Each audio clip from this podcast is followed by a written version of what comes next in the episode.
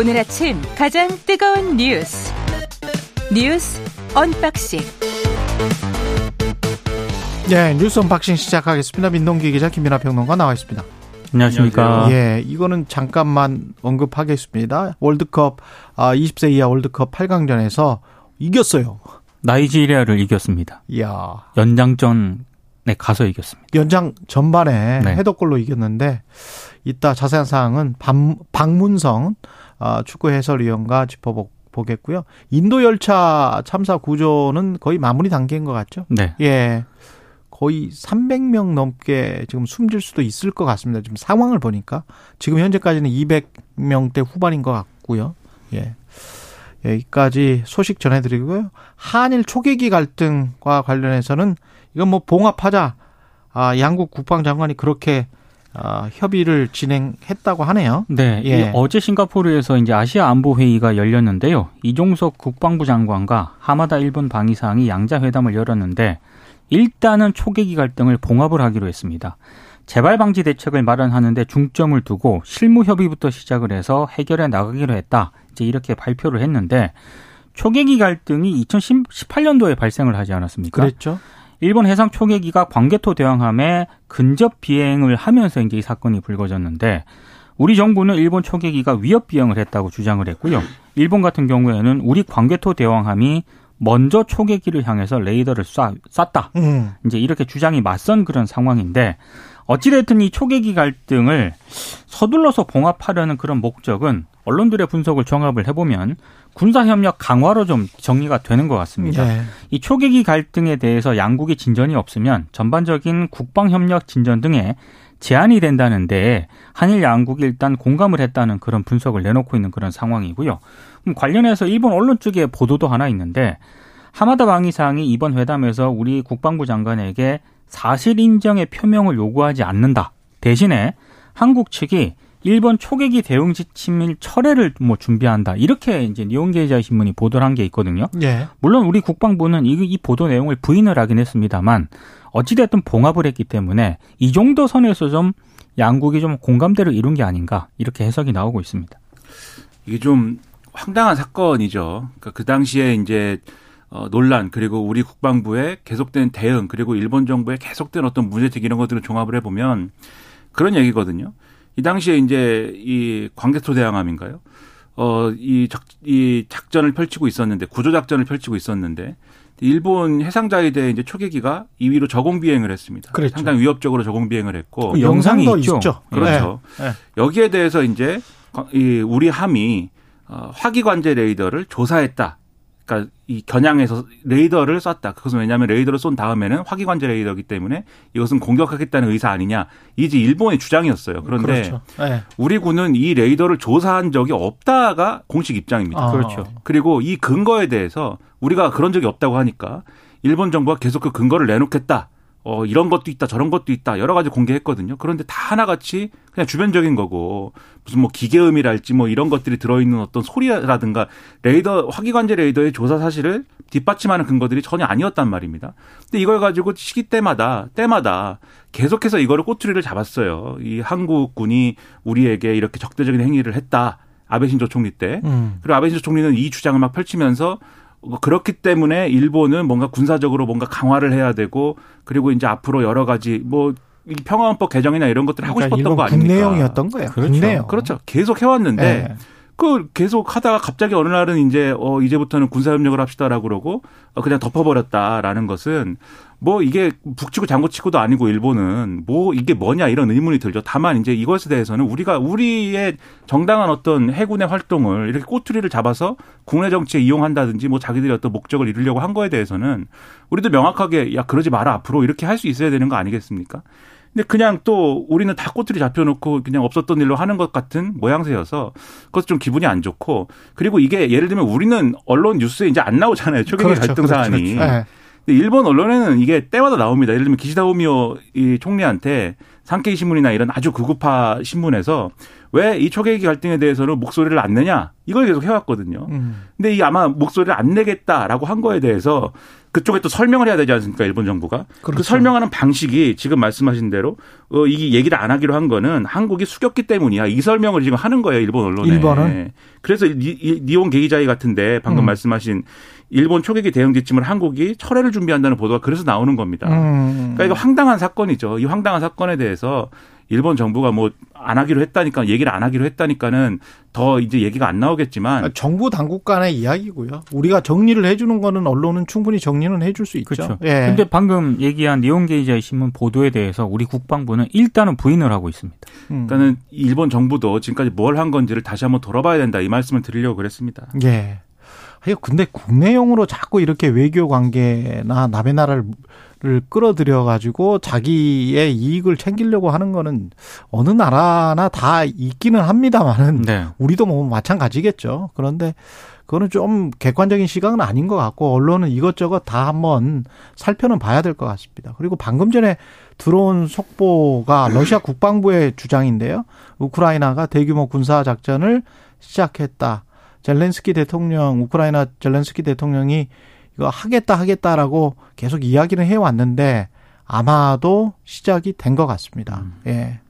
탈환 작전 같은 거겠죠. 동부 지역에. 그러니까 예. 아마도 그동안 러시아가 점령한 이제 우크라이나 영토에 대해서 이제 이른바 뭐 자신들이 얘기하기로는 대반격을 그렇죠. 해서 예. 일종의 총력전, 전면전 형태로 이제 하겠다라는 건데 이게 그렇게 됐을 경우에 물론 이제 우크라이나도 자신들도 피해가 클 것이다라고 얘기를 하고 있습니다. 그 정도로 이제 각오를 하고 하는 건데 이 끝에 이제 종전이 있는 것이냐, 전쟁이 마무리가 되는 것이냐, 아니면 러시아가 그러면 더 극단적인 어떤 선택을 하는 것이냐, 굉장히 초미의 관심사입니다. 그러면 그래서 이 부분을 러시아가 예를 들면은 전술핵을 사용한다든지 지금 벨라루스에 쭉 전진 배치해 놓은 게 있으니까 이런 것들을 사용할 수 없도록 국제사회가 이 중심을 좀 잡아줄 필요가 있는데 사실 이게 혹시라도 뭐가 잘못되면은 걷잡을 수 없는 상황이 될 수도 있어요. 그래서 상당히 우려가 되는데 그래도 우크라이나가 뭐 반격을 해서 끝낼 수 있다면 이 전쟁을 끝낼 수 있다면 또 해야 되지 않겠습니까? 여러모로 지금 우려가 겹치고 있고 우리의 역할이나 이런 것도 아마 주문이 되겠죠. 더 큰 우려는 이제 푸틴 대통령이 최근 이제 와그너 그룹이 있지 않습니까? 그렇죠. 그쪽을 네. 아예 배제라고 그 와그너 그룹의 어떤 잔혹상도 더 논란인데 뭐 체첸이라든가 이런 때 악명을 떨폈던 이런 군대를 투입한다는 얘기가 지금 나오고 있잖아요. 그러니까 상황이 더 악화될 가능성도 배제할 수는 없는 거죠.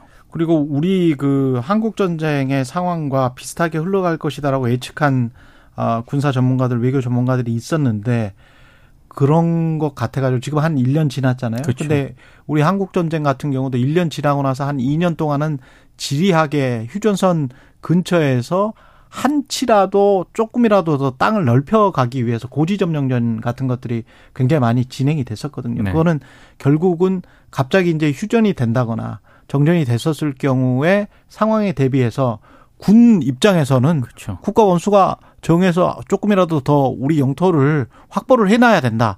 러시아는 러시아 그 과거의 영토를 수복했다고 지금 계속 국내배로 네. 그런 주장을 하고 있기 때문에 그 사람들도 이제 그렇게 반격을 할 것이고 그렇게 되면은 전쟁의 양상이 굉장히 좀 피해가 많을 것 같습니다. 인명피해가. 그러니까 실질적인 뭐 한마디만 덧붙이면 실질적인 예. 우크라이나 지도부의 목표가 뭐냐가 굉장히 중요할 것 같아요. 예를 들면 그렇죠. 이번에 러시아가 침공해가지고 우크라이나 동부 지역을 탈환하는 것이 목적이다라고 하면 그거는 달성할 수도 있는데 크림반도까지가 목표다라고 하면 이건 또 다른 쟁점이 형성이 될 수가 있거든요. 그렇죠. 예. 근데 아마 그렇게까지 하진 않을 것 같은데 어쨌든 상황을 그래서 주시할 필요가 있고 만약에 그게 목표가 상당히 좀 앞으로 진전된 상황이다라고 하면은 이게 전쟁이 끝나기보다는 국제사회가 더 많은 역할을 해야 되는 상황이 될 수가 있습니다. 그러면 이제 우리에 가해지는 군사적인 압력이나 이런 게 있을 거예요. 더더욱 우려가 되는 상황이 있을 수가 있다는 거죠. 서방 세계나 우크라이나 입장에서는 우크라이나는 뭐 크림반도까지 이야기할 수도 있겠습니다만 서방 세계 입장에서는 가장 좋은 게 그 동부 지역 탈환하고 그리고 이미 나토가 지금 뭐 일주 전부터 가입시켜 줄게. 전체 회원국이 다 지금 인정한 거야. 그리고 다 동의했어. 이런 사인을 지금 계속 보내고 있지 않습니까? 그렇게 계속 공식적으로 말을 했기 때문에 그렇게 돼서 휴전이 된다면 그거가 가장 큰 승리. 그거를 네. 이제 승리라고 할 수 있겠죠. 근데 오히려 서방 진영의 승리라고 할 수 있겠죠. 변수는 젤렌스키 대통령이 될 수도 있습니다. 그렇죠. 예. 지금 약간의 또 유럽 지역 국가들과는 또 갈등 상황이기 때문에 뭔가 목표가 조금씩은 다 다른 것 같습니다. 네. 그리고 한미일이 아까 일본 소식 전해드렸습니다만 북한 미사일 정보를 실시간으로 한미일이 공유하기로 했습니다. 네, 예. 그런 메커니즘을 연내에 가동하는데 합의를 했습니다. 한미일 3국 또한 안보 협력 강화에 일단 속도를 내는 모습인데요.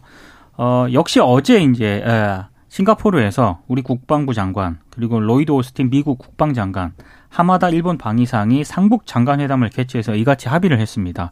원래 지난해 11월에요. 윤석열 대통령하고 바이든 미국 대통령, 기시다 후미오 일본 총리가 북한이 발사한 미사일에 대한 경보 정보를 실시간 공유하기로 합의를 했거든요. 어제 3국 장관의 합의는 그 후속 조처입니다. 다만 그 실시간 공유 시기를 연내로 구체적으로 좀 확인을 했다는 점이 조금 차이점입니다. 3국의 미사일 경보 정보 실시간 공유 관련 논의가 이루어지면서 일각에서는 또 우려도 나오고 있는데 뭐냐면 결국에는 미국의 MD 그 체계로의 편입 이게 가속화되는 것 아니냐 이런 우려도 나오고 있습니다.